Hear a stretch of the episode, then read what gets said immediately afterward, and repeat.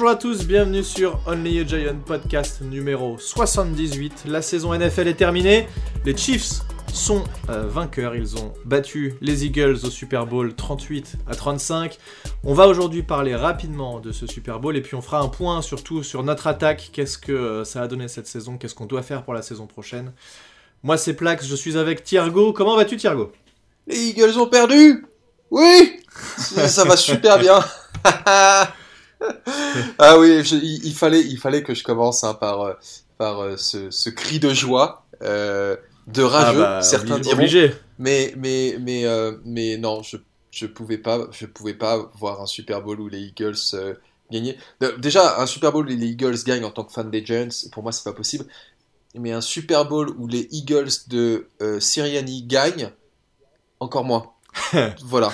Donc, euh, je pense que Victor va dire que Sirianni occupe. Alors, il, est passé de, appart de, de loft ah ouais ouais il y a eu un appartement ouais, ça devrait être le petit manoir euh, en non non non il, y a, eu immeuble hein. il a il, a mis un immeuble dans notre mais oui mais après l'immeuble c'est le manoir euh, dans le golfe du Morbihan je sais pas pourquoi le golfe du Morbihan mais euh, j'ai des ouais.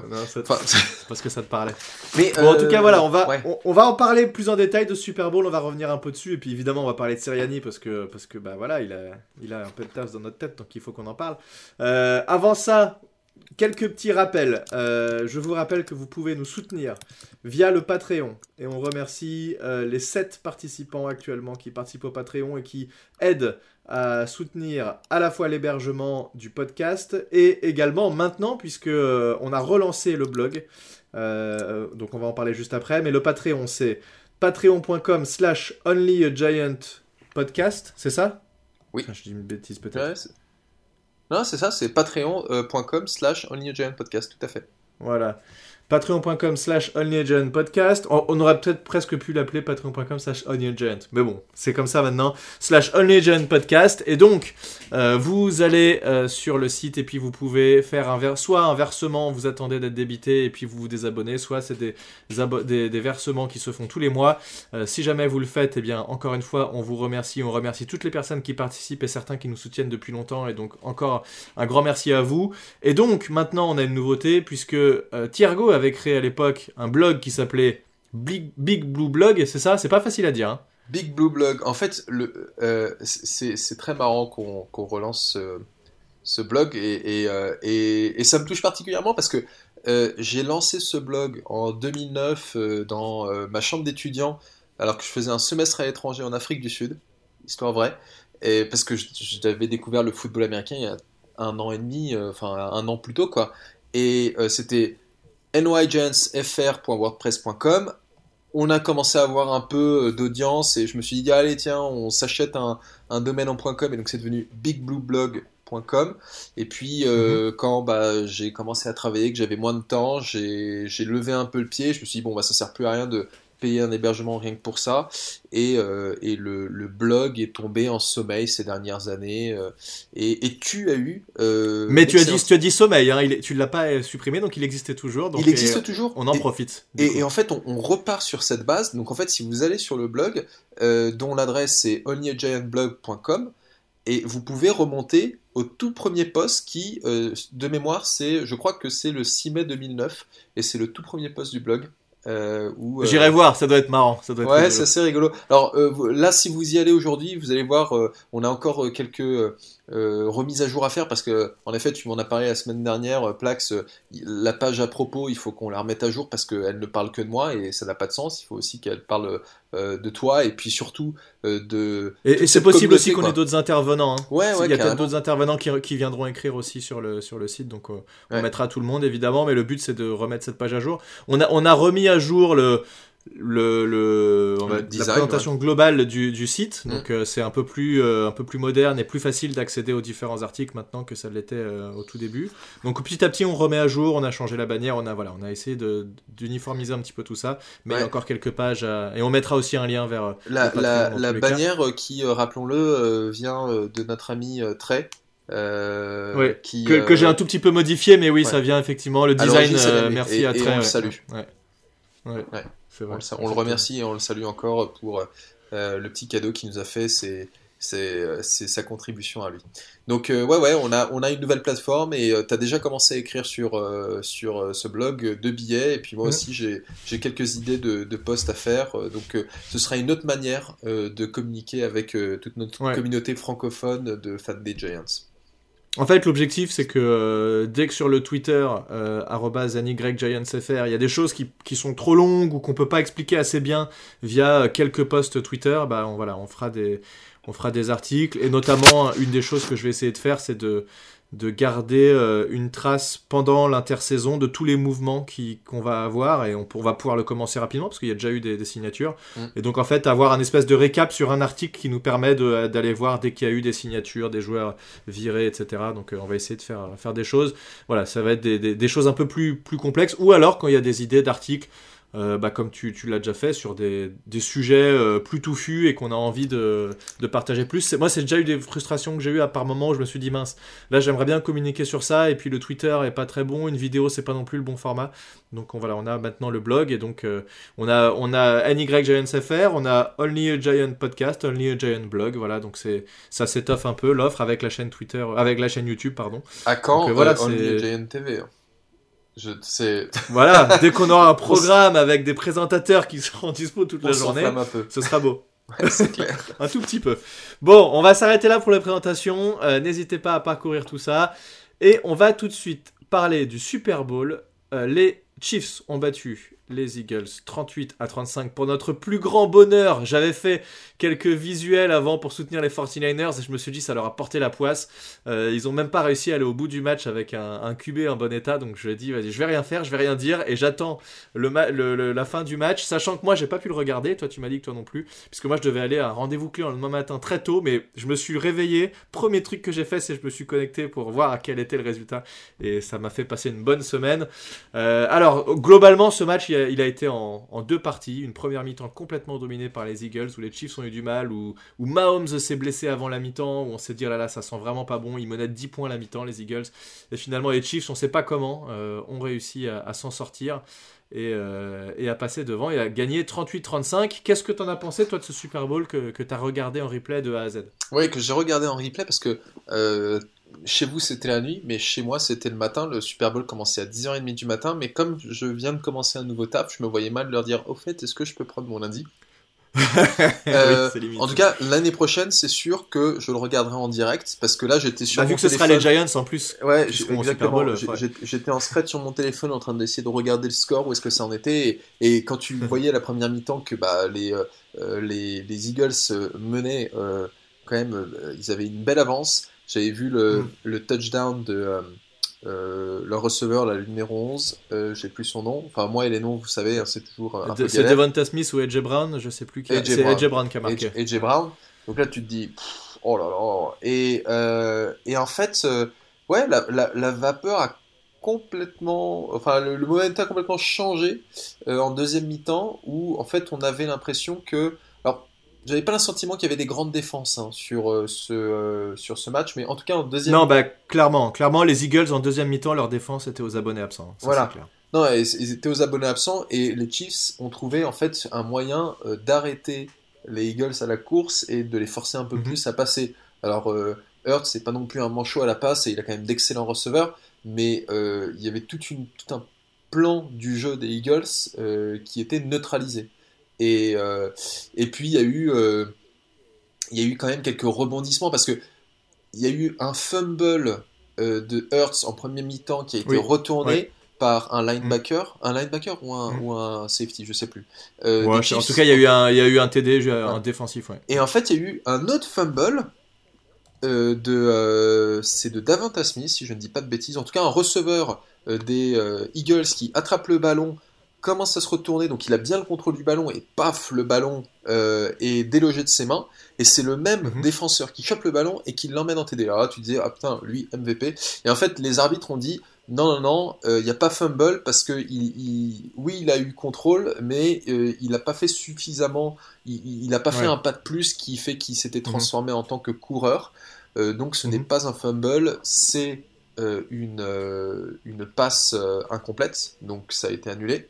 Donc décision arbitrale qui aurait pu changer beaucoup de jeux hein, et qui était borderline et qui était mm. en faveur des Eagles. Et en fait, en fin de match, on a une décision arbitrale qui est aussi est borderline et qui cette fois est en faveur des Chiefs avec James Bradbury qui se fait flaguer sur une troisième et une alors que les Chiefs sont en train de remonter le terrain euh, mm. et euh, parce que pour holding défensif et donc ça permet aux Chiefs de, continuer à avancer et, euh, et, de reprendre la tête. De gagner surtout de gagner beaucoup de temps en fait, de vraiment gratter la montre. Parce que je pense que dans tous les cas ils auraient mis le field goal. Mais là le, problème c'est qu'effectivement ça leur a permis de vraiment faire écouler le chrono et les, Eagles mm. n'ont pas eu beaucoup de temps à la fin pour essayer de remonter. D'ailleurs est-ce que tu as vu cette dernière passe alors Jalen Hurts il fait un super match, il a été très bon. Ah oui, le meilleur coureur, il met 70 yards à la course. D'ailleurs le, jeu de course a été assez euh, mauvais parce que Gainwell 21 yards, Miles Sanders 16 yards. En fait ils ont fait que de passer, mais euh, voilà ils ont eu un très bon jeu de passe et un très beau match de, de Jalen Hurts qui met 304 yards, un TD à la passe et il met, euh, il met, il met combien de TD à la course? 3 TD à la course, enfin c'est complètement fou. mais, mais sa dernière passe où il est censé balancer un une bombe dans la, dans la end zone pour la, fameuse Ave Maria en disant bah voilà, il nous reste plus que ça, on y va, on lance et on voit ce qui se passe. Ça passe en fait, elle fait à peine 50 yards et c'était très décevant cette dernière passe. Je sais pas pourquoi, je pense qu'il a un bras plus gros que ça, mais là, cette passe. En plus, il est même pas mis sous pression ni rien, mais il lance une vieille balle de 50 yards. C'était vraiment pas terrible. Oh, bah, il devait, il devait pas y croire non euh, il devait pas y croire. Enfin, je pense ouais, mais euh, quand même. T'es tellement loin de la end zone, la El Marie, c'est. Euh, c'est une chance sur euh, un million que euh, ça, ça rapporte au mieux une interférence de passe qui te rapproche euh, de l'endzone ou un TD.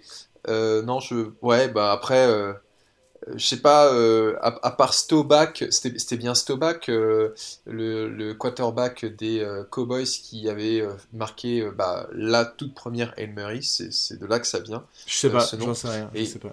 je dis peut-être une bêtise en disant que c'était un Super Bowl. Euh, je suis sûr qu'il y aura des gens ici qui, euh, en écoutant, diront non, non, c'était à tel match contre. En tout cas, c'était les Cowboys, c'est sûr. Mais euh, ouais, enfin, il y a tellement peu de chances que ce genre de passe soit complété que je pense que là, il, devait se dire lui aussi, ouais, de toute façon, ça va pas le faire. Et ça l'a pas En tout cas, bras, bras un peu faiblard sur cette dernière passe. Ce qui est dommage parce que ça aurait pu mettre un peu plus de suspense, mais voilà, donc ça, le, match se finit là-dessus. Euh, quand même un fait important, puisque bah, on va parler hein, de, Nick Siriani évidemment. Je sais pas si tu as vu cette, euh, je l'avais reposté. Euh, beaucoup ont défendu, oui, Nick Siriani, mais en fait vous comprenez pas.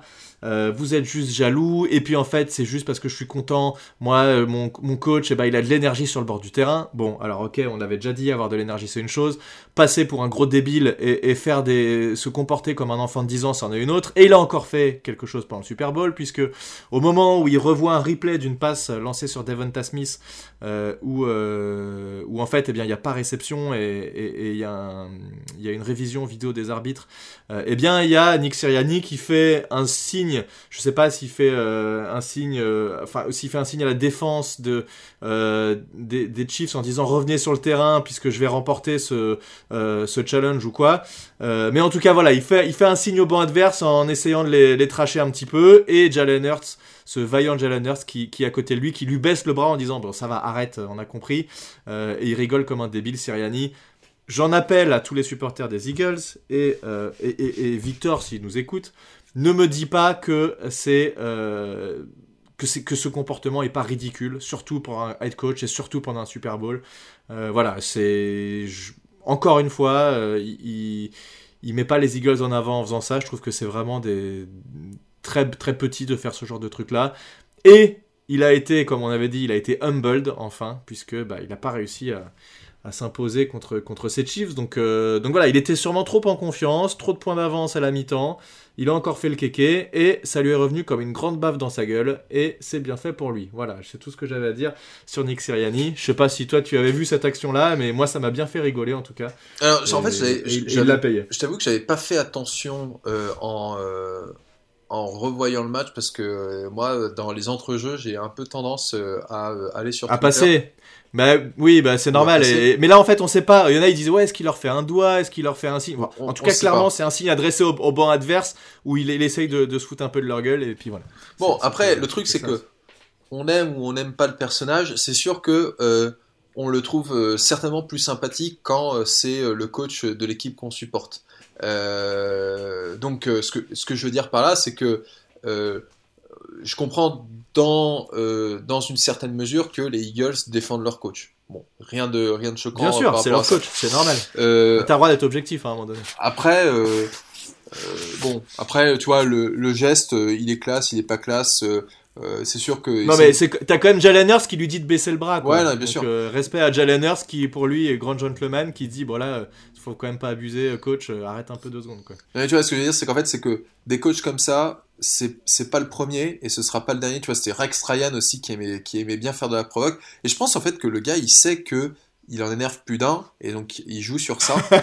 non, voilà. Mais ce qui va être aussi... Non mais c'est un jeu dangereux quand tu fais ça parce que tant que tu gagnes ça va, mais quand tu perds tu passes vraiment pour un bouffon. Mais c'est ce que j'allais dire en fait, c'est que euh, en fait 2023 va être une saison intéressante pour les Eagles parce que euh, ils ont quand même perdu leurs deux coordinateurs. Et euh, alors je crois que Loïc dira que la perte de Gannon c'est pas vraiment une grande perte, mais leur coordinateur offensif qui mine de rien a fait un travail remarquable. Hein. Euh, mhm, mhm. on, peut ne pas aimer les Eagles et quand même reconnaître qu'ils ont fait, ils, ont fait une saison assez incroyable ah bah, offensivement. Mais même, même en défense en soi, hein, ils avaient aussi une très bonne défense cette saison. Hein. c'est juste sur ce match-là, ils sont complètement voilà. Mais ce que je veux dire, c'est qu'en fait, c'est est-ce que les supporters des Eagles ont, une euh, détestent leur coordinateur défensif. Mais voilà, mais le truc c'est que est-ce que est-ce que Siriani euh, va avoir autant de succès sans ces coordinateurs-là. Et, ça, c'est un problème que nous aussi, on a failli rencontrer chez Giants, parce que euh, on avait, on va en parler, hein, Wink Martindale et Mike Kafka, qui étaient aussi en lice pour des postes de head coach, et on, avait, on était tous les deux quand même très inquiets de voir potentiellement l'un de ces coordinateurs partir et de se dire, mais euh, est-ce que du coup, pour la saison euh, suivante, ça va le faire?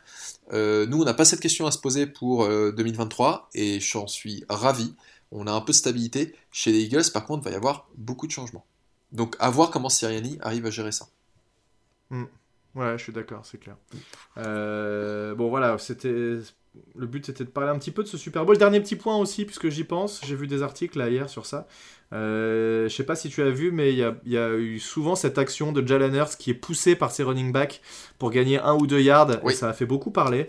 Euh, et euh, ils sont en train de dire la NFL qu'ils vont faire quelque chose pour ça parce que bah, c'est pas vraiment du football américain et, beaucoup de défenseurs ont dit que c'était c'était vraiment indéfendable en fait de, jouer comme ça. Pendant très longtemps, ça a été interdit d'aider le, running back. Moi, à chaque fois, ça me fait chier quand je vois des O-line qui soit qui poussent, soit qui tirent le mec pour lui faire gagner des yards. Ça a été ça a été interdit pendant très longtemps. Je bah, crois que c'est toléré puisque bah c'est ça, en fait c'est toléré parce qu'ils disent que c'est dur de savoir est-ce que c'est vraiment euh, le l'attaquant qui l'aide, enfin ils avaient du mal à le juger et donc ils l'ont plus ou moins toléré, sauf que là on arrive à des niveaux qui sont, qui sont plus, euh, Moi, je pense vraiment acceptables et, c'est devenu un môle en fait le truc, c'est, c'est voilà, c'est, ça, devient, ça devient un peu n'importe quoi et donc ils sont en train de peut-être légiférer là-dessus pour interdire ce genre de, de, euh, de QB sneak euh, où, le running back est complètement, enfin où le quarterback qui se transforme en porteur euh, est complètement aidé puisque le mec arrive par derrière. Tu vois, c'est pas des mecs qui bloquent devant lui, c'est des mecs qui arrivent par derrière pour le pousser quoi. Oui, mais bon, enfin c'est le jeu. Enfin très franchement, moi, bah, moi, je, alors, moi je suis pas de cet avis. Moi je pense qu'il faut que ce soit interdit. Non, mais tu vois, en fait le truc c'est que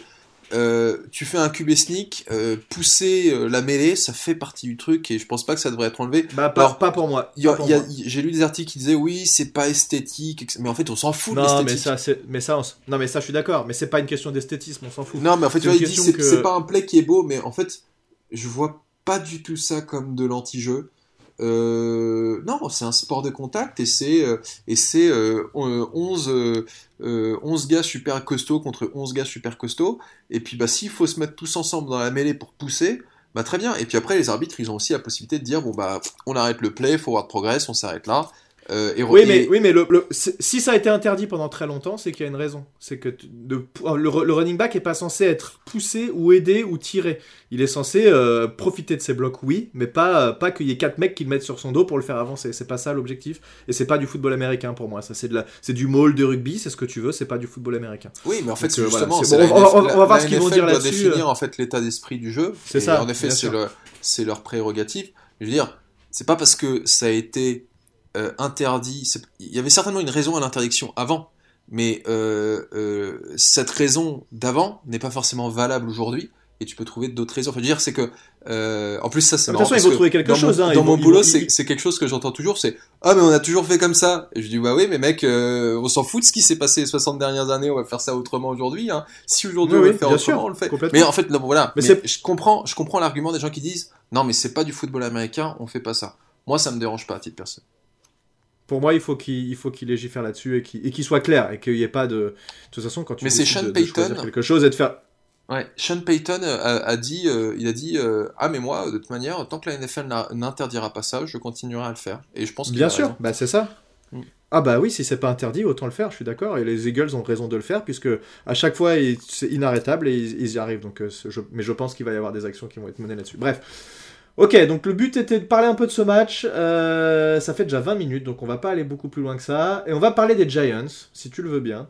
Mm. et on va faire le point poste par poste sur ce, que, euh, sur ce que donne notre attaque, et on fera un autre épisode sur la défense. Par quel poste est-ce que tu as envie de commencer? Est-ce qu'on commence tout de suite par le gros du, du truc? Est-ce qu'on commence par le QB Alors moi j'avais plutôt proposé qu'on garde le QB pour la fin. Et, euh, ah, et bah, qu'on fasse... Pas de soucis, c'est comme tu veux. Voilà, et qu'on fasse à la limite honneur euh, à l'offensive line. Ça veut dire quoi? Ça veut dire que l'offensive line, on s'en fout et que c'est le truc le plus nul, alors on commence par ça, c'est ça? Non, alors si on devait commencer le truc par le truc le plus nul, on aurait commencé par les receveurs. Ah non, ah non, mais le plus nul, le moins intéressant, c'est ça que je voulais dire. Mais on ah peut commencer par l'offensive line, allez. Commençons par l'offensive line. Alors, je rappelle notre offensive line titulaire cette année, en gros, parce que ça a pas mal changé. C'était Andrew Thomas, Ben Bredesen, John Feliciano, Mark Glowinski, Evan Neal. Je me suis noté, alors c'est assez compliqué de trouver de la stat pertinente pour des, euh, pour des O-line, peut-être le, nombre de, de, pressions qu'ils ont subies ou le nombre de sacs encaissés, mais j'ai juste été voir les notes PFF. On a Andrew Thomas qui a 90,3, qui est clairement maintenant dans les top top euh, euh, left tackle de la ligue. Et derrière, c'est beaucoup, beaucoup plus faible puisqu'on a Ben Bredesen qui a 57,5, c'est pas ouf du tout, John Feliciano 57, Mark Glowinski 65,7, c'est un peu mieux et heureusement parce que c'était un des choix euh, de Chain l'année dernière et donc il n'a pas été incroyable toute la saison mais il a été, euh, il a été quand même assez correct. Et Evan Neal, le fond du panier 41,7. Euh, qu'est-ce que tu, tu as à nous dire toi sur cette, cette O-line qui est meilleure, mais qui est très loin d'être quand même satisfaisante. En fait, c'est marrant parce que justement, j'ai lu un article qui expliquait que la note euh, de la O-line, euh, selon PFF, était la même que celle de 2021, à savoir 30e, 30e O-line sur 32, ce qui, oh, merde. ce qui est vraiment pas glorieux. Euh, ouais, mais je pense que Andrew Thomas a été tellement fort qu'il a vraiment surcompensé certains autres problèmes, je pense. Ah non, mais en fait, t'aurais pas Andrew Thomas, on serait peut-être 32e, mais le truc, c'est que euh, si tu, pour donner un peu plus de détails, on est 27e en pass blocking efficiency, donc efficacité de, de protection à la passe. Alors après, tu vois, il y a En gros, c'est ce qui permet de donner du temps au quarterback de lancer. Hein. Ah, ça, mais après, vrai que un problème ont, côté QB quand euh, overall pass blocking grade, donc notation globale euh, de protection à la passe. Et là, on mhm. est 24e, mhm. donc je comprends pas très bien, mais bon, bref. Et en run blocking, et ça confirme ce que moi j'avais ressenti pendant la saison, c'est que euh, en euh, blocage de la course, on n'était quand même pas mauvais, puisque selon PFF, mhm. on est 14e. Et en effet, globalement, cette ligne offensive, euh, bah, on, se débrouillait très très bien, enfin pas très très bien, puisqu'il y avait quand même mieux, mais on se débrouillait beaucoup mieux à la, passe, à la course que à la passe. Et, et si on doit prendre juste joueur par joueur, et bon, il y en a beaucoup, on va pas tous les faire, mais juste pour te dire rapidement, moi ce que j'ai retenu, bon, Andrew Thomas, All-Pro cette saison, il n'a concédé que 3 sacs. Voilà, euh, c'est l'un des meilleurs joueurs de cette équipe sur cette saison. Point. Euh, et puis même, de la ligue à son poste. Hein. Ouais, ouais, ouais. Non, mais en fait, je veux dire, c'est qu'en fait, si tu regardes dans, dans les. Euh, à mon avis, Andrew Thomas est dans le top 3, top 5 des Giants cette saison. Tout poste Ah, bah, c'est sûr, c'est sûr. Ah, bah, clairement, clairement. Et Evan Neal, qui, donc, rappelons-nous, a été drafté en 7ème position en 2022. Euh, bah, est classé par PFF comme étant le pire offensive tackle, avec 52 pressions. Alors, c'est pas le dernier en tant que pression, mais il a aussi fait 6. Enfin bref, ça a été une année rude pour le rookie, hein. vraiment rude. et puis l'intérieur de la ligne, bah, comme tu as dit, il y a eu pas mal de changements. Euh, c'était euh, c'était sous la moyenne. Mark Glowinski a pas été mauvais, mais il n'a pas été excellent non plus. Mais je pense qu'en fait, il vaut son contrat. Et puis mhm. Feliciano, euh, Feliciano, il s'est quand même fait pas mal flaguer pour holding, euh, apparemment, d'après ce que font ressortir les stats. Euh, c'était pas catastrophique, mais faudrait, ça mériterait quand même clairement une upgrade. Non, non, mais clairement, à mon avis, de toute façon, l'intérieur de les deux gardes et le centre euh, mériteraient une upgrade. Alors, si on doit en garder un, je dirais que Glowinski, on peut le garder en garde droit. Mais s'il y a deux postes à remplacer, oui, c'est le garde gauche et le centre. Evan Neal est le plus faible de tous ces joueurs qu'on a cités, mais il est rookie et on mise sur lui pour l'avenir. Et quand on écoute les autres joueurs parler, alors oui, ils vont pas le descendre évidemment, mais ils ont ils ont l'air d'être tous euh, quand même assez sereins sur le fait qu'il va hausser son niveau pour. Euh, pour, pour, les années à venir. Et c'est ce qu'avait fait Andrew Thomas. Andrew Thomas était assez catastrophique au tout début. Et, et donc, on peut faire confiance à, nos coachs. Mais voilà, là, pour le coup, euh, il y, a clairement du, du, move à faire. Euh, il va falloir signer Andrew Thomas sur un gros deal, puisque là, c'est pas question d'aller euh, s'emmerder à encore essayer de trouver un left tackle alors qu'on en a un tout, tout, près. Là, il va falloir sortir les dollars aussi, forcément, hein, c'est évident. Euh, mais là, si je devais choisir, moi, je garderais Andrew Thomas, Glowinski et Van Neal et j'irais chercher du, du, renfort côté Bredesson et Feliciano, donc côté garde gauche et, centre. à mon avis, il y a de quoi faire sur l'intersaison avec le, le budget qu'on a et, et, et, voilà. Je sais pas toi ce que tu, ce que tu envisagerais comme move là-dessus? Ouais, ouais, tout à fait. Euh, et puis euh, d'ailleurs, euh, si on réfléchit, enfin, si on pense un peu à la free agency, Feliciano, lui, est free agent. Mhm. Nick Gates aussi.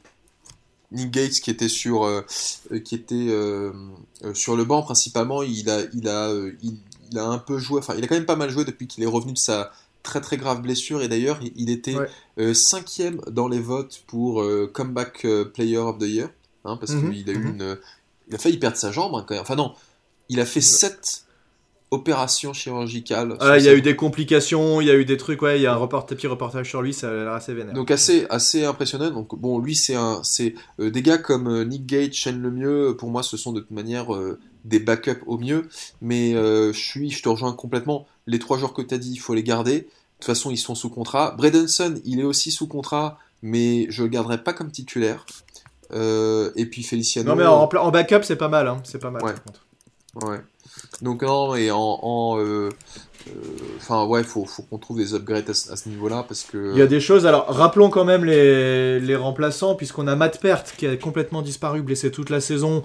Bon, je, voilà, il est encore assez jeune. Je sais pas trop ce qu'on pourra en faire en tant que swing tackle. On verra ce que ça peut donner. Quelle perte, Matt Pert.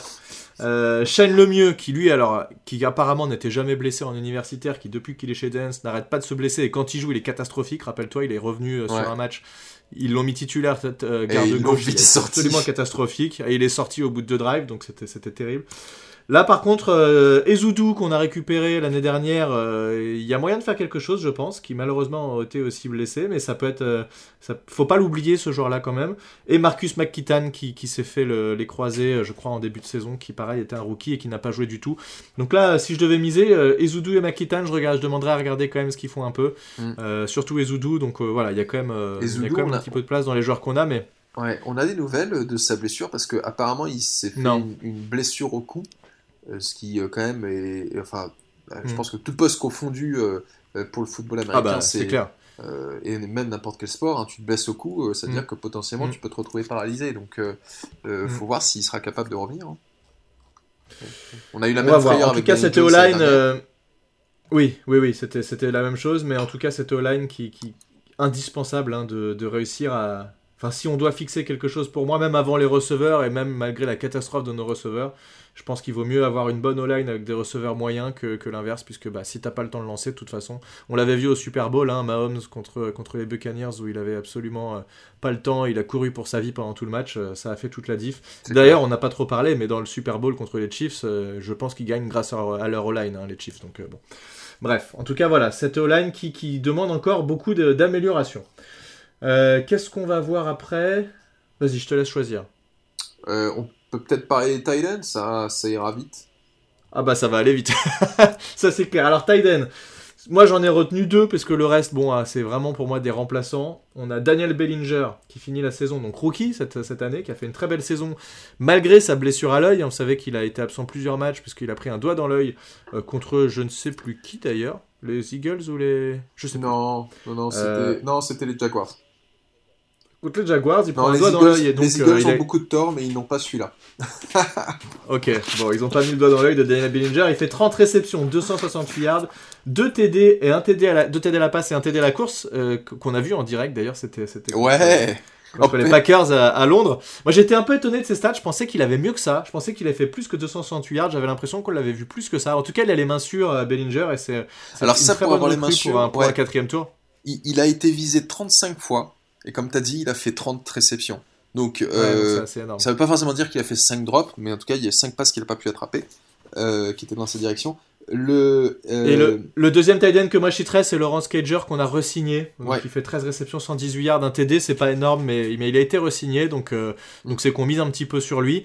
Euh, voilà, derrière, il y a eu beaucoup de tight ends qui, sont, qui ont fait des 1, 2, 3 catch. Voilà, ça a jamais été des gros trucs. En tout cas, on n'a pas pour l'instant un, gros tight end comme, comme certaines équipes peuvent l'avoir avec des, des Kelsey et ce genre de, de gars-là qui vraiment peuvent te changer des matchs. Bah, si, je pense que c'est aussi un poste à alors peut-être, peut-être qu'il le sera, j'en sais rien. C'est un bon tight end. Est-ce que c'est un très bon tight end? Euh, Si, si euh, par exemple à la draft euh, le, fameux tight end de Notre-Dame, là, je me souviens plus comment il s'appelle, meilleur, arrive jusqu'à nous, est-ce que tu le prends ou pas? C'est des mecs qui peuvent te qui sont vraiment des playmakers là. Donc, Écoute, je, suis un peu, je... suis un peu traumatisé des tight end dans, au premier tour avec, depuis Evan, Evan Engram. Euh, donc euh, on, verra. Euh, on parlera de la draft à un autre moment. Mais en tout cas, juste pour revenir sur mm. Bellinger, non seulement des mains extrêmement sûres, je pense qu'il n'a pas fait beaucoup d'hier parce que on s'en servait pas mal sur des passes assez courtes dans le flat. Il n'était pas tellement dans, tu sais, sur les, les tracés sim vers vers le milieu euh, comme euh, un mm. Travis Kelsey euh, fait extrêmement bien. mais et surtout, c'est c'est moi ce qui est très appréciable chez Bellinger. je dis, en effet, c'est pas c'est pas un tight end du niveau de Kelsey, mais ça peut, il, a le potentiel de devenir un titulaire solide. Et c'est un, c'est un tight end qui est capable de bloquer et de bloquer de manière efficace. Donc, Il euh, sait tout faire en fait, ça c'est bien. Il, sait, bloquer proprement et il sait rattraper des ballons. Il est moins rapide qu'un Evan Engram, mm. mais je préfère un mec moins rapide qui attrape des ballons qu'un mec qui court très vite mais qui en attrape zéro. Donc, euh. C'est clair. Non, non, et puis il y a des gens sur internet qui. Euh, j'ai vu ça sur Twitter disaient, qui disaient Ouais, faut re-signer Evan Engram et tout. non, non, non, on re-signe pas Evan Engram. Evan Engram. Il a trouvé un coach qui arrive à, en faire, à, à faire quelque chose de lui. Je pense que, et c'est ce qu'on a toujours dit, Evan Engram, c'était dans la tête le problème en termes de. Ouais, il a, il a, il a, renouvelé sa confiance et, et, il a retrouvé sa confiance. À mon avis, il va rester chez les Jaguars parce que ça y va très bien. Tant mieux. Mm. Euh, il, a, il, a pu se refaire, mais euh, non, c'est fini Evan Engram euh, chez les Giants. Donc on va trouver des solutions ailleurs, mais en tout cas, on a, on a au moins notre titulaire pour la saison prochaine. et puis, et puis c'est déjà très bien mais je pense qu'il faudrait investir un peu plus sur ce poste de tight end où on a vraiment eu des mecs euh, sortis, euh, comme disent les Américains, euh, de la rue. On a été les chercher un peu là où on pouvait. Et, je pense que ça mérite un peu plus d'investissement quand même, ce poste qui, certaines équipes ne misent quasiment que sur ça. Hein. Tu regardes les Ravens, franchement, on en a déjà parlé, mais c'est surtout les tight ends qui sont importants pour leur jeu de passe. Donc voilà, je pense qu'il y a moyen avec Bellinger de faire des choses. Maintenant, ça mériterait quand même d'aller upgrader un peu plus et avoir un peu plus de profondeur à ce niveau-là. Hmm. Euh, running back. Running back, bon, alors là, il y a quand même un gros morceau. Euh, on a Saquon Barclay. Tu dis ça à cause de ses cuisses Notamment. Notamment. On a Saquon Barclay qui, nous, qui, nous, fait une, très bonne saison à 295 portées pour 1312 yards, euh, 10 TD, 57 réceptions, 338 yards, 0 touchdown. Donc c'est un peu moins bien que sa saison rookie, mais c'est presque aussi bien. Alors donc la question qui se pose, c'est est-ce qu'on a envie de lui donner, et on en a déjà un petit peu parlé, mais est-ce qu'on a envie de le re-signer sur un contrat, sachant qu'il y a des rumeurs qui circulent qu'on le signerait autour de 14 millions? Voilà, c'est, c'est, quand même un peu d'argent, ça reste en dessous des plus gros contrats euh, running back qu'il y a en NFL. Est-ce qu'on a vraiment envie de faire ça? Moi, je, moi, je pense pas. Moi, je, ne le ferai pas, mais je pense que c'est ce qui va se faire.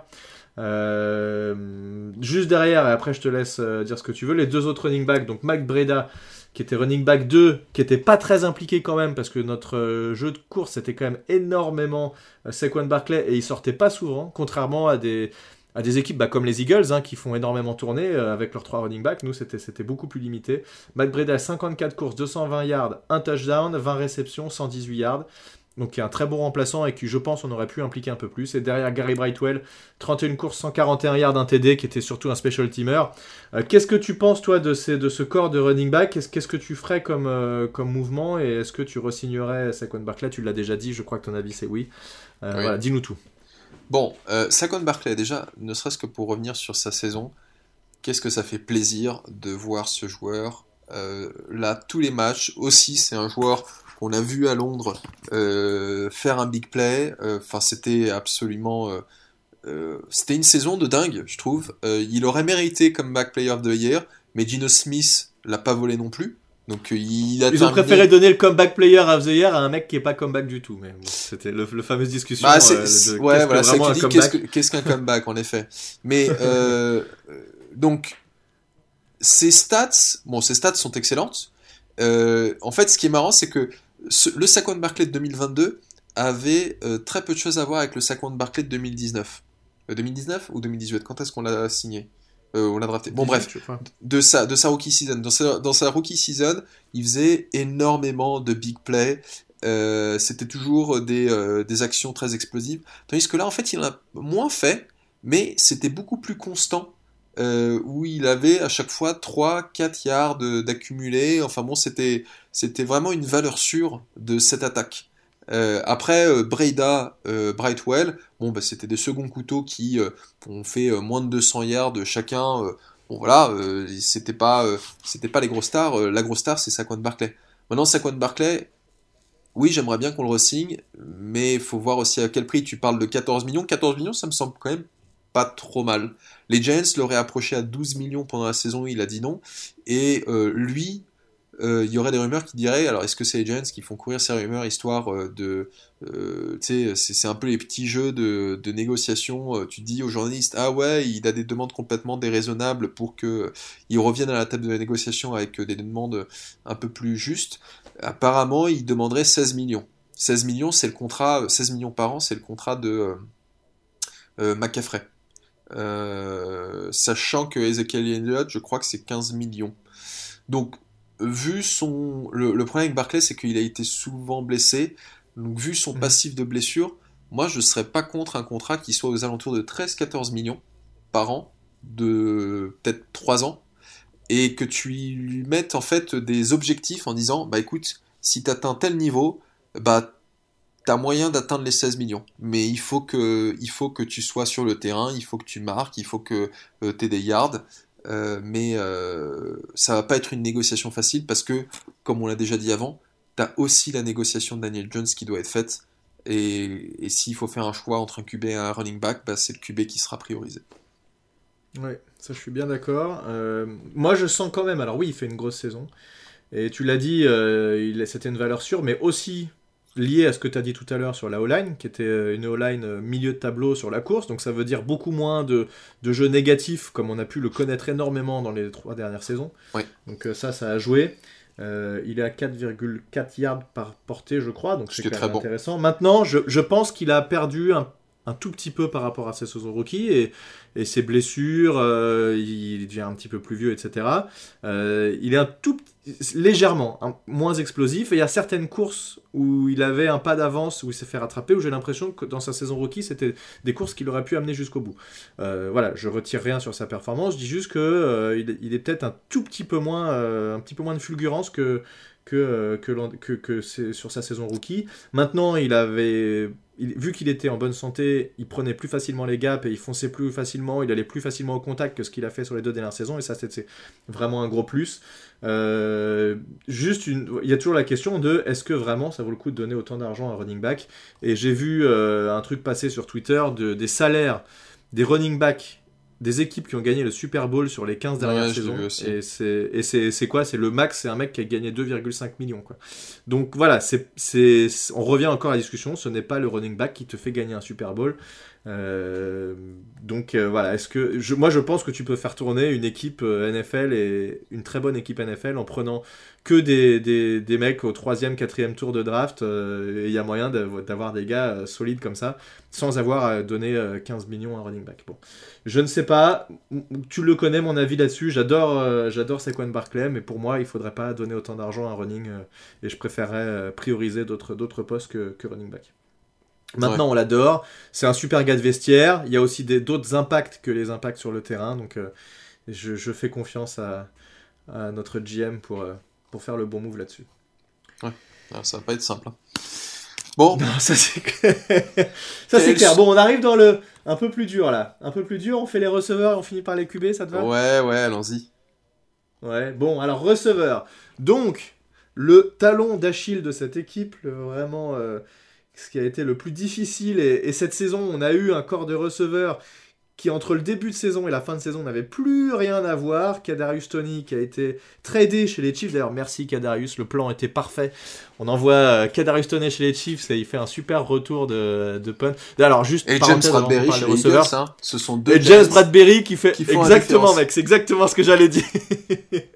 le plan était parfait. Mm. Euh, c'était un agent infiltré, Bradbury, il a joué bien toute la saison, tout ça pour faire un holding euh, à la dernière seconde. Bref. Euh, et non, juste un truc sur les Canaries les gars, ne vous enflammez pas. J'ai vu Gators France, oui, MVP, machin, un mec, il a fait un retour. Regarde ses stats de la saison, s'il te plaît. Il a fait 4 réceptions pour 12 yards, il faut un peu se calmer, hein, c'est pas non plus. Et il a été blessé la majorité de la saison. Donc tout est à relativiser. Oui, il fait un très beau retour de punt, mais il faut peut-être un, un petit peu se calmer quand même. Bref. Donc nos receveurs, actuellement, on a, et là tu me diras quels sont les, parce que j'ai pas regardé moi, quels sont les free agents et que, quel, joueur on va devoir re-signer ou non. On a eu notre receveur numéro 1, c'est difficile à dire mais c'est le cas, c'est Darius Layton, 46 réceptions, 724 yards et 2 TD. Derrière ça s'équivaut un petit peu, mais on a quand même Richie James qui sort un peu du lot, avec 57 réceptions, 569 yards et 4 TD. Malgré ça, il y a eu beaucoup de fumbles, euh, beaucoup de ballons relâchés, donc euh, des drops, etc. Donc ça, c'est un petit peu compliqué, notamment sur les retours de punt. Euh, on a Isaiah Hodgins qui est la bonne trouvaille que l'on vient de resigner sur une grosse option, donc il y a de grandes chances qu'il soit chez nous l'année prochaine. Il a joué 8 matchs, il a fait 33 réceptions, 351 yards et 4 TD. Et là, c'est un peu comme Daniel Bellinger, c'est vraiment les mains sûres. Dès que la balle est à peu près dans son champ de possibilités de catch, il va aller la chercher. Euh, Kenny Goladay, j'ai presque pas envie d'en parler. 6 réceptions, 10 sur 17 passes lancées dans sa direction, donc c'est moins de 50%. 80 yards et 1 TD, c'est absolument ridicule par rapport euh, à ce qu'il était payé. Wendell Robinson, le rookie qui malheureusement a été blessé, mais il, commençait à être intéressant. le match où il se blesse, euh, il était à plus de 100 yards. il, fait, il a joué 6 matchs, 23 réceptions, 227 yards, 1 TD. Et enfin, euh, Sterling Shepard, il a joué malheureusement que 3 matchs, 13 réceptions, 154 yards et un TD. David Seals, j'ai même pas envie d'en parler. Euh, c'est à chaque fois un joueur qui revient à toutes les intersaisons, mais je crois qu'il a montré qu'il n'avait pas le niveau NFL. Euh, qu'est-ce que tu as à nous dire sur ces joueurs-là? Qui est encore sous contrat? Qui est free agent Et qui on va devoir re-signer? T'as parlé de Marcus Johnson? Non, mais j'ai même pas envie d'en parler. Aucun, aucun intérêt. Bah, Marcus Johnson euh, est en fin de contrat. Voilà, au moins, euh, au moins ça. le seul beau match qu'il a fait, on était là, tu sais, donc euh, c'était contre les Packers à Londres. C'était, bah oui, oui. À la limite, si on nous invite plus souvent, peut-être qu'il pourra faire des meilleurs matchs plus souvent. Hein, c'est... que dire? Ouais, c'est clair. Quand quand on pense à ce qu'on disait avant la saison, en disant ouais, Sterling Shepard avec Kadarius Toney, et puis euh, tu mets Wendell Robinson dans le slot, et puis Kenny de Goladay, c'est sûr, il va, il, peut pas faire pire qu'avant. Non, on a, on n'a pas dit c'est sûr, on a dit il y a quand même des moyens qu'il fasse. Non, il peut pas faire pire qu'avant. Bon bah ça, c'est resté dans la même lignée quand même. Hein, et Kenny Goladay, tu sais que je me suis amusé à aller voir ses stats chez Giants. Parce que tu as dit, en effet, il a fait moins de 50% de passes euh, attrapées sur ce, sur ce qui a été envoyé dans sa direction. Et ben en fait, c'est le cas sur les deux saisons, puisqu'il a fait 43 réceptions sur 93 passes lancées dans sa direction pour 602 yards et un TD.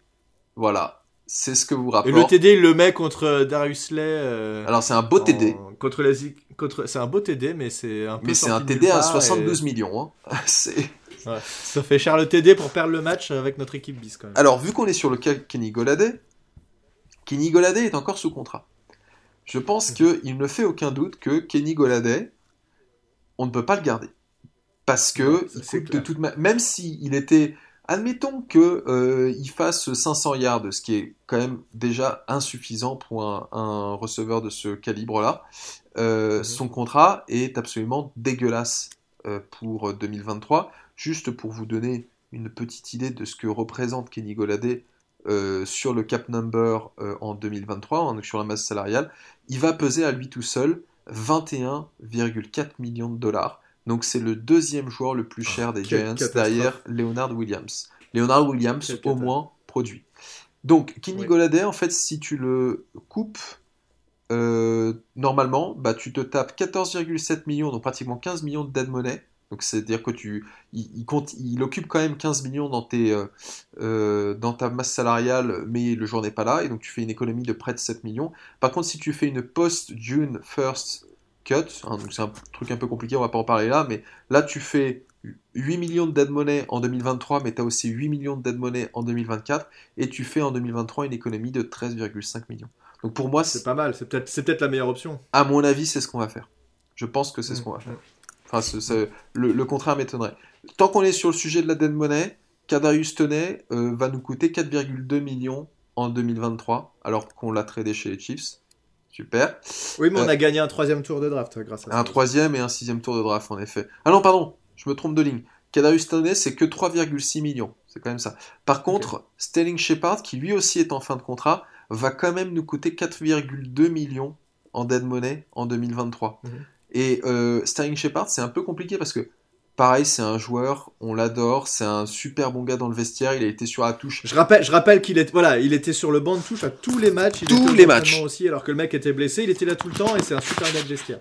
Et en fait, le truc, c'est que euh, il a un talent énorme, mais il, a été aussi beaucoup blessé. Là, il s'est fait les ligaments croisés. Euh, il me semble que c'est la deuxième fois, si je ne dis pas de bêtises. Il a 29 ans. Euh, j'ai pas beaucoup d'espoir. Est-ce que t'as pas envie de lui, tenter un contrat minimal sur un mec comme ça, juste pour qu'il soit là, dans le, qu'il soit dans les. Ah si, mais en fait, mais tu moi, le fais jouer quelques snaps par match, quoi. Ah ouais, moi Sterling Shepard, s'il me dit, mais moi je suis prêt à rester pour le contrat minimal, je dis bah tiens, vas-y, reste, y a pas de souci. Bah mais euh, mais peut-être qu'il va se dire non, mais je vais peut-être essayer de trouver un peu plus d'argent ailleurs, parce que et je n'en voudrais absolument pas, ce serait tout à fait normal euh, euh qui cherche à avoir un peu plus ailleurs. Quoi.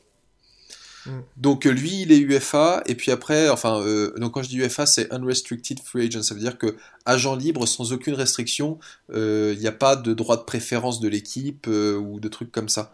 dans les autres agents libres sans restriction, il y a Darius Layton et Richie James. Mm-hmm. Je pense que sur les deux, ça vaut peut-être le coup de garder Darius Layton, mais pas à n'importe quel prix, parce que c'est un joueur assez irrégulier. Mm-hmm. Mais pareil, c'est un gars, il, a, il va peut-être se dire ah bah c'est peut-être ma seule chance, ma seule opportunité de signer un gros contrat, donc il va signer chez le plus offrant. Euh, et Azaya Hodgins, comme tu l'as dit, on l'a déjà re-signé. Alors Azaya Hodgins, lui par contre, c'est un, c'est un, un, agent libre avec restriction, c'est-à-dire que les Giants ont une option de dire bah on veut te garder ou on veut pas te garder. Et lui il n'a pas le choix. Si les Giants et les Giants ont dit bah qu'il le gardait donc en fait il est obligé de signer avec les Giants euh, donc voilà. Et le, le, dernier dont on n'a pas parlé, euh, Wendell Robinson, bah, il, pareil, il, il, rookie. il était rookie, donc. Euh. Mais lui, en fait, il revient, il s'est fait les croisés, pareil. Euh, je sais pas trop comment ça, ce que ça va être 2023 pour lui. Hein. Ouais, apparemment, c'est limite pour qu'il soit de retour pour le début de la saison. Mais bon, c'est dommage parce qu'il commence à être en confiance et à faire des belles choses. Ouais. c'est un petit, petit receveur mobile et costaud qui a fait des beaux catchs, un peu contestés, euh, au milieu de la défense, qui a pas peur. Il ressemble assez à, à Sterling Shepard, je trouve. Et, qui n'a absolument pas et qui n'a absolument pas été drafté par euh, Joe Shane pour euh, remplacer Kadarius Toney qu'il essayait de trader dès le mois d'avril. Je pense, ouais. Mais je pense qu'en fait avec Kadarius Toney, il y avait des problèmes plus profonds depuis longtemps. ah oui, oui. Non, mais d'ailleurs, et, et, Toney, déjà la manière dont il est sorti en disant où en gros il a avoué sur Twitter que il faisait un peu semblant d'être blessé, en tout cas c'est ce dont on peut se douter. Euh, après le mm. Super Bowl, il, a beaucoup parlé du fait que le changement d'environnement, ça avait été tellement bien pour lui, euh, qu'il était tellement mieux ici. Donc en fait, il n'était pas bien chez les Giants. Est-ce que c'était de sa faute ou pas de sa faute Ça, on ne le saura jamais. Mais en tout cas, ce qui est sûr, c'est que ça ne matchait pas en termes de culture. Euh, donc il fallait mm-hmm. se débarrasser de ce jour-là. C'est dommage. mais, et, de, et, de, toute façon, tu sais, le fameux Qu'est-ce qu'ils disent euh, Shane et, Double euh, leurs, trois, leurs trois mots, leur credo, là, c'est quoi C'est euh, Ah oui, tough, smart, dependable. Donc en fait, ils, ils sont vraiment à cheval aussi sur le, le, mental des joueurs et la manière de se comporter des joueurs. Ce que le précédent régime disait aussi, mais n'appliquait pas vraiment. Parce que mm. tu peux pas dire, nous, c'est important d'avoir des gars comme ça, et puis choper des cas d'Aristoné, ou je sais plus quel était le corner là qui, qui avait fait qui avait apparemment sorti un gun dans une soirée ou je sais pas quoi là. Comment il s'appelait putain Ah Sam Qui avait fini. Euh, non non non non non. Qu'on avait chopé au premier tour mec. Oui bah Sam Bill aussi on l'a chopé. DeAndre Baker. DeAndre Baker. Ouais. qui était pareil, qui était un joueur qui était très très limite niveau Ouais, mais Diane Breaker, il avait jamais, il avait jamais eu de problème de, ce, de cette nature-là avant. Bon, c'était, c'était un peu un feignant en effet. Ouais, mais le, ouais, mais DeAndre Baker, ils ont quand même dit, les, les mecs ont dit après, qu'ils connaissaient pas le playbook et qu'ils s'en foutaient. Non, mais c'est ça. Donc il y avait quand même il y avait quand même un truc qui avait pas été bien analysé au moment où on l'a drafté. Quoi. Oui, mais c'est une chose de dire on a, on, on, a, loupé le fait que c'était un feignant et de dire on a loupé le fait que c'était un criminel. Euh, oui, ils se sont plantés non, sur ah le côté mais bien sûr, évidemment. par contre, sur le côté criminel, ça, ils pouvaient pas deviner. Non, non, ça je suis bien d'accord. En tout cas, voilà, c'est important l'état d'esprit des joueurs et je pense que Josh Allen fait très attention à ça et donc euh, ça joue beaucoup dans ses, recrutements. Euh, donc voilà, on va voir ce qui va se passer. Je pense que ça va être très intéressant puisque niveau wide receiver, il va y avoir du mouvement, ça c'est sûr. Nos receveurs ressemblent pas du tout en fin de saison à ce qu'ils ont, au début de saison et je pense que euh, on va aussi être surpris de ce qu'on va avoir droit à la saison prochaine. Ça va encore vraiment changer, je pense, et, je suis curieux de voir ce qui va se passer. Mm. Je pense quand même qu'il faut continuer d'investir plus sur la O-line que sur les wide receivers et que ça sert à rien d'aller donner 25 euh, millions par an à wide receiver tant qu'on n'a pas une O-line qui tient le coup, mais c'est voilà, ça c'est mon avis. Euh, et on a ah, Odell Beckham d'ailleurs, il y a encore les rumeurs qui recommencent. Hein. Peut-être qu'on arrivera à signer Odell Beckham pour pas trop cher, ce serait rigolo. Moi ça me ferait marrer de le. Si là on te propose de le re-signer à pas trop cher, tu dis oui toi, ou tu préfères pas le revoir? Oh ouais, pourquoi pas, mais Enfin, j'espère vraiment. j'ai l'impression que son état d'esprit a changé par rapport à ses premières années. Oui, moi aussi. Il a, il a un gamin maintenant, euh, ou peut-être même un deuxième, je sais plus. Euh, il, est, il est bien pote avec Saquon Barclay. Enfin voilà, c'est, je pense que ce serait un, bel atout pour un, pas un wide receiver 1. Hein. Il, il, est un peu trop vieux maintenant, mais il y a moyen de faire des choses quand même. Hum, hum. Euh, bon, voilà, c'était le, gros, le gros point wide receiver et on termine par le QB. Donc, Daniel Jones, on en a déjà parlé, c'est a priori euh, des discussions qui ont été. Qui ont été euh, Ah non, la dernière fois qu'ils en ont parlé, ils ont dit qu'ils n'avaient pas entamé, qu'ils avaient entamé les discussions avec Saquon Barclay, mais, mais, pas Daniel Jones. Donc, Daniel Jones, il nous fait une saison à 3205 yards, 15 TD, 5 interceptions. 708 yards à la course, c'est sa plus grosse saison à la course, 7 touchdowns à la course, pour un rating de 92,5, le meilleur de sa carrière, donc euh, une saison très complète, il a su euh, hausser son niveau quand on avait besoin de lui, donc euh, c'était vraiment on a senti l'effet Brian Dabble et Mike Kafka, et ça c'est très très cool. Euh, et ensuite, derrière lui, on a Tyrod Taylor, qui a... ses stats sont pas très importantes parce qu'il a pas beaucoup joué, et malheureusement, il s'est un petit peu blessé quand il a dû jouer, mais en tout cas, on sent qu'il a du potentiel, et je pense qu'en remplaçant Tyrod Taylor, c'est quand même euh, très intéressant. Et, et pour moi, il n'y a pas de raison de changer ça, et je pense que l'année prochaine, nos deux QB 1 et 2 seront les mêmes, seront euh, Daniel Jones et Tyrod Taylor. Qu'est-ce que tu peux nous dire? Donc, actuellement, Daniel Jones, il est encore considéré comme un Giants ou il est déjà considéré comme un, un free agent? Non, il sera free agent à partir de mi-mars. Là, pour le moment, tous les joueurs, les, tous les joueurs sont encore sous contrat jusqu'au jusqu'au début de la nouvelle année 2023. Euh, parce qu'en fait, la nouvelle année sportive de la NFL commence euh, mi-mars. Euh, et donc, bah là, les Giants, ils ont encore un peu de boulot à faire pour trouver un accord avec Daniel Jones parce que on le sait, hein, c'est euh, soit ils peuvent euh, signer un contrat à long terme avec Daniel Jones avant la free agency et euh, tout le monde est content. Je pense qu'il ne fait aucun doute que Daniel Jones sera un Giants en 2023. Sous quel format, c'est ce qui reste à déterminer. Si mm. on a un accord à long terme, ce qui serait le mieux, où là on peut se dire, bah ça va être 35, 40 millions, à mon avis. Ouais, entre 35 et 40, c'est ce que j'ai beaucoup entendu. Voilà. Tu vois, en fait, ça ne m'étonnerait pas que ce soit un contrat de 4-5 ans euh, dans ces eaux-là. Et quand on dit 4-5 ans, euh, bah, en fait, euh, il faut bien prendre en compte le fait que au bout d'un certain temps, un contrat, il est de moins en moins contraignant pour une équipe. Donc, sur un contrat de 5 ans, généralement, c'est en réalité qu'un contrat de 3 ans. C'est un contrat qui n'est engageant pour l'équipe que pendant 3 ans parce que euh, tu as des montants de garantie, etc. Euh, mais voilà, on va partir sur cette hypothèse de 5 ans euh, à allez, 37 millions. Hein, disons ça, 37 millions, le montant garanti on ne sait pas, mais si on arrive à avoir un contrat tant mieux, sinon l'autre option c'est de lui mettre le franchise tag, ce qui veut dire qu'il a, je crois, euh, direct 32 millions. Je, je, là, je n'ai pas vérifié les chiffres, hein, mais ils vont mettre à jour les franchise tags bientôt, et on saura, mais en tout cas, c'est plus de 30 millions, ça c'est sûr. Et il est automatiquement euh, prolongé pour, euh, pour un an. Ouais, mais si tu fais ça, ça veut dire que l'an prochain, tu fais ça, il fait une super saison. Tu dis, ok, je le garde pour l'année prochaine. Là, je signe un gros contrat. Tu le payeras plus cher sur ton gros contrat l'an prochain que tu le payeras cette année. Ah oui, mais en fait, c'est c'est le pari que, le, que Joe Shane et Brian Dabol ont fait en 2022 et ont perdu. Hein, puisqu'en 2022 bah ils ont c'est pas s'ils ont perdu c'est dur c'est difficile c'est non, dur non, ça, mais c'était un c'était un pari tout à fait raisonnable parce que en gros c'était ils, ils venaient d'arriver ils ne connaissaient pas Daniel Jones et ils devaient décider si ils activaient sa cinquième année euh, de son contrat rookie ou pas s'ils activaient sa cinquième année de son contrat rookie il avait 22 euh, millions. Ou 21 millions. Voilà. Euh, direct. Et s'il ne l'activait pas et eh ben il jouait sa quatrième saison, donc 2022 c'était sa quatrième saison, et puis après ils devaient décider s'ils allaient signer ou pas. Ils se sont dit bon bah on n'active pas, s'il est pas bon, bah on le dégage et on n'a on a rien perdu.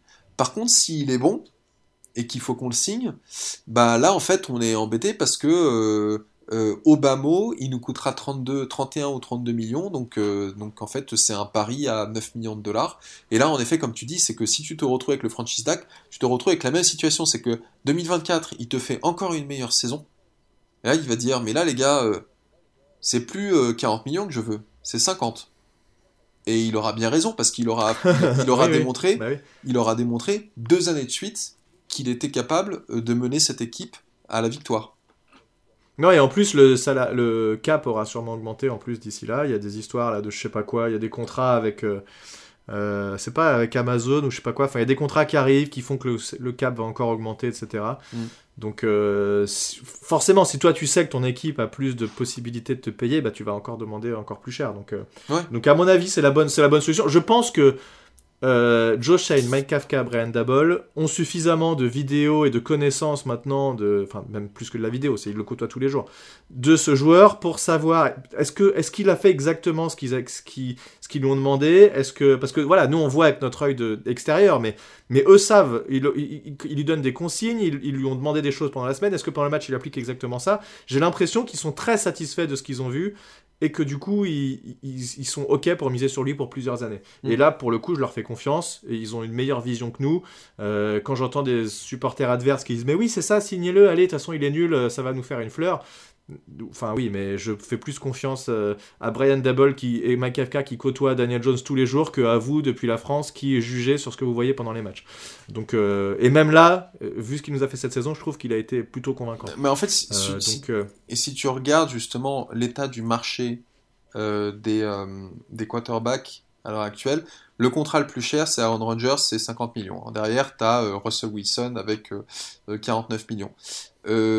40 millions, c'est euh, le contrat. Quelle arnaque, Russell Wilson, 49 millions. Mais tu vois, 40 millions, c'est euh, le contrat que Dak Prescott a signé il y a 2-3 ans, si je ne dis pas de bêtises. Euh, et c'était le plus le joueur le plus cher de l'histoire de la NFL. Enfin, tu vois, à chaque fois c'est un, un, un QB il a, qui c'est en 2021 qu'il a signé ce contrat. à chaque fois c'est un QB qui devient le joueur le mieux payé. Bah oui, et ils le battent à chaque fois. Et ils le battent à chaque fois. Et là, le truc, c'est que Daniel Jones, je ne pense pas qu'il cherche. À aucun moment, il arrive à la négociation avec son agent et son agent dit Je vais être le QB le mieux payé de la ligue. Ils savent très bien bah que c'est complètement irréaliste. Par contre, bien sûr. que Daniel Jones dise Hé les gars, Kirk Cousins, c'est 35 millions. Kirk Cousins, je l'ai éclaté deux fois. Donc, je veux pas, je veux pas entendre parler de moins de 35 millions par an. Et c'est tout à fait légitime. Hein. Euh, après, euh, Matt Stafford, c'est 40 millions, Josh Allen, c'est 43 millions. Est-ce qu'il peut aller gratter euh, un contrat du niveau de Josh Allen ou Patrick Mahomes qui est à 45 millions? Probablement pas. Mais par contre, qu'il essaie de se rapprocher du 40 millions, c'est vraiment pas si déconnant que ça. Et, ce qui, et, d'ailleurs, dans un contrat, c'est peut-être pas forcément la moyenne annuelle qui est importante, c'est le pourcentage garanti qui va être encore plus important. Parce que tu peux très bien avoir 50 millions, mais que, euh, que 2% qui est garanti. Bon, bah, euh, dès que t'es nul, tu te fais dégager, et puis voilà, quoi. Donc, euh, le, le, montant garanti pour Daniel Jones va être quand même assez critique. Parce que ça va nous permettre de savoir à quel moment les Giants auront la possibilité de dire écoute, Daniel, t'es plus assez bon, on passe à autre chose. Ouais, mais maintenant, les QB, ça joue jusqu'à 45 ans, donc il a pas de problème. Hmm. Il a, il a, encore quelques années devant lui. Non, bien sûr. Non, mais, mais tu vois, en fait, ce que je veux dire, c'est qu'il pourrait très bien signer un, un, contrat de 5 ans à 40 millions par an. Euh, et, euh, et, devenir euh, à nouveau mauvais. Et là, on se dit en fait non, Daniel Jones, c'était vraiment une one year wonder. 2022, c'était une, une, anomalie. J'y crois pas une seconde. Hein. mais non, moi non plus, moi non plus. Mais voilà, mais ce que je veux dire, c'est qu'en fait, c'est admettons que 2023 soit extrêmement décevant, ils vont lui redonner une chance en 2024. Si 2024 c'est toujours pas bon, bah 2025 il, aura quitté l'équipe. On se prendra peut-être un peu de dead money, mais ce sera pas catastrophique. Oui, oui, c'est ça. C'est jusqu'à quel point tu es prêt à t'engager et, à... Mm. et à mettre des options comme ça sur l'avenir sans maîtriser à 100% ce qui se passe. Mais encore une fois, ce que je disais, c'est que je pense qu'ils savent dans quoi ils s'engagent et ils ont confiance. Euh, oui. Ils, ne le signeraient pas sur 3 ou 4 saisons s'ils n'avaient pas confiance. Ah non, mais complètement. Bon, en tout cas, on est, on est très curieux de voir ce qui va se passer. Évidemment, on vous tiendra au courant dès qu'on aura, dès qu'on aura des infos sur, sur l'ensemble des contrats. Et je vais tout à l'heure d'ailleurs euh, lancer cette petite page sur, sur le blog pour, euh, pour lister et avoir un œil sur, sur l'intégralité des moves qui va se passer dans cette intersaison. Mm. On arrive au bout de ce, podcast qui a été euh, assez long, mais il y avait des choses à dire. Ça faisait longtemps qu'on avait On fera la même chose euh, d'une heure. Bah ouais, parce que les podcasts d'analyse de match, bon, bah une fois que tu as parlé du match, et puis, et puis parfois tu as des scénarios qui se retrouvent avec les mêmes choses à dire, donc tu pas besoin d'en parler d'une heure, mais oui, là c'est vrai qu'on avait, on avait le Super Bowl, on avait, euh, on avait tous ces joueurs à parler, et puis on, on fera la même chose sur la défense. Hein. Il y a aussi des choses intéressantes à dire sur la défense. C'est clair. Euh, tu l'as dit tout à l'heure, nos deux coordinateurs sont de retour, donc ça c'est un grand ouf de soulagement. Et, et, enfin, Daniel Jones va pouvoir profiter du même coordinateur deux années de suite, donc ça c'est très cool. C'est clair. Euh, voilà, on va voir ce qui va se passer, mais beaucoup de choses à venir et cette intersaison va être, euh, va être vraiment palpitante. Rappelle-nous juste la date du début de, de la Free Agency. Oh, oh c'est pas cool de ah, à chaque fois je te prends de cours. Ouais, de me prendre. Alors, euh, c'est le 15 ou le, ou le 16 mars. Euh, quelque chose comme ça, tu vois. Je fais off-season schedule 2023. Ouais, donc c'est dans 3 semaines, quoi. Ouais, ouais, ça va, ça va arriver euh, très très vite. Ça va arriver vite. Ça va arriver très très vite. Alors là, j'ai les dates, j'ai les dates clés. non, ça c'est la draft. La draft est le 27. le 27 avril. avril C'est ça. En fait, alors, euh, euh, le, la fenêtre de négociation, parce que tu as une, une fenêtre de négociation avant l'ouverture de la Free Agency qui est du 13 au 15 mhm. mars, et le 15 mars, la Free Agency est ouverte. C'est la nouvelle année de, la NFL, euh, et, donc c'est là que tout va se passer. Donc, ouais, il faut qu'on refasse un épisode sur la défense, et, et, puis bah, on fera un truc en effet spécial pour la Free Agency. On va avoir plein de choses à se raconter. Ah, c'est clair, ça va être top. C'est, comme on disait l'autre fois, ça, on va être connecté à 100% sur les réseaux, à faire des refreshs de, Twitter toutes les deux secondes pour voir qui est signé. Donc, euh, ça va être bien rigolo. On vous remercie tous de nous avoir suivis sur cet épisode et euh, prochain rendez-vous du coup la même chose que ce qu'on a fait là mais côté défense on analysera euh, ce qui s'est passé cette saison et quels sont les potentiels moves sur, sur l'intersaison très bonne journée à tous et à la prochaine sur Only Podcast à plus tout le monde ciao salut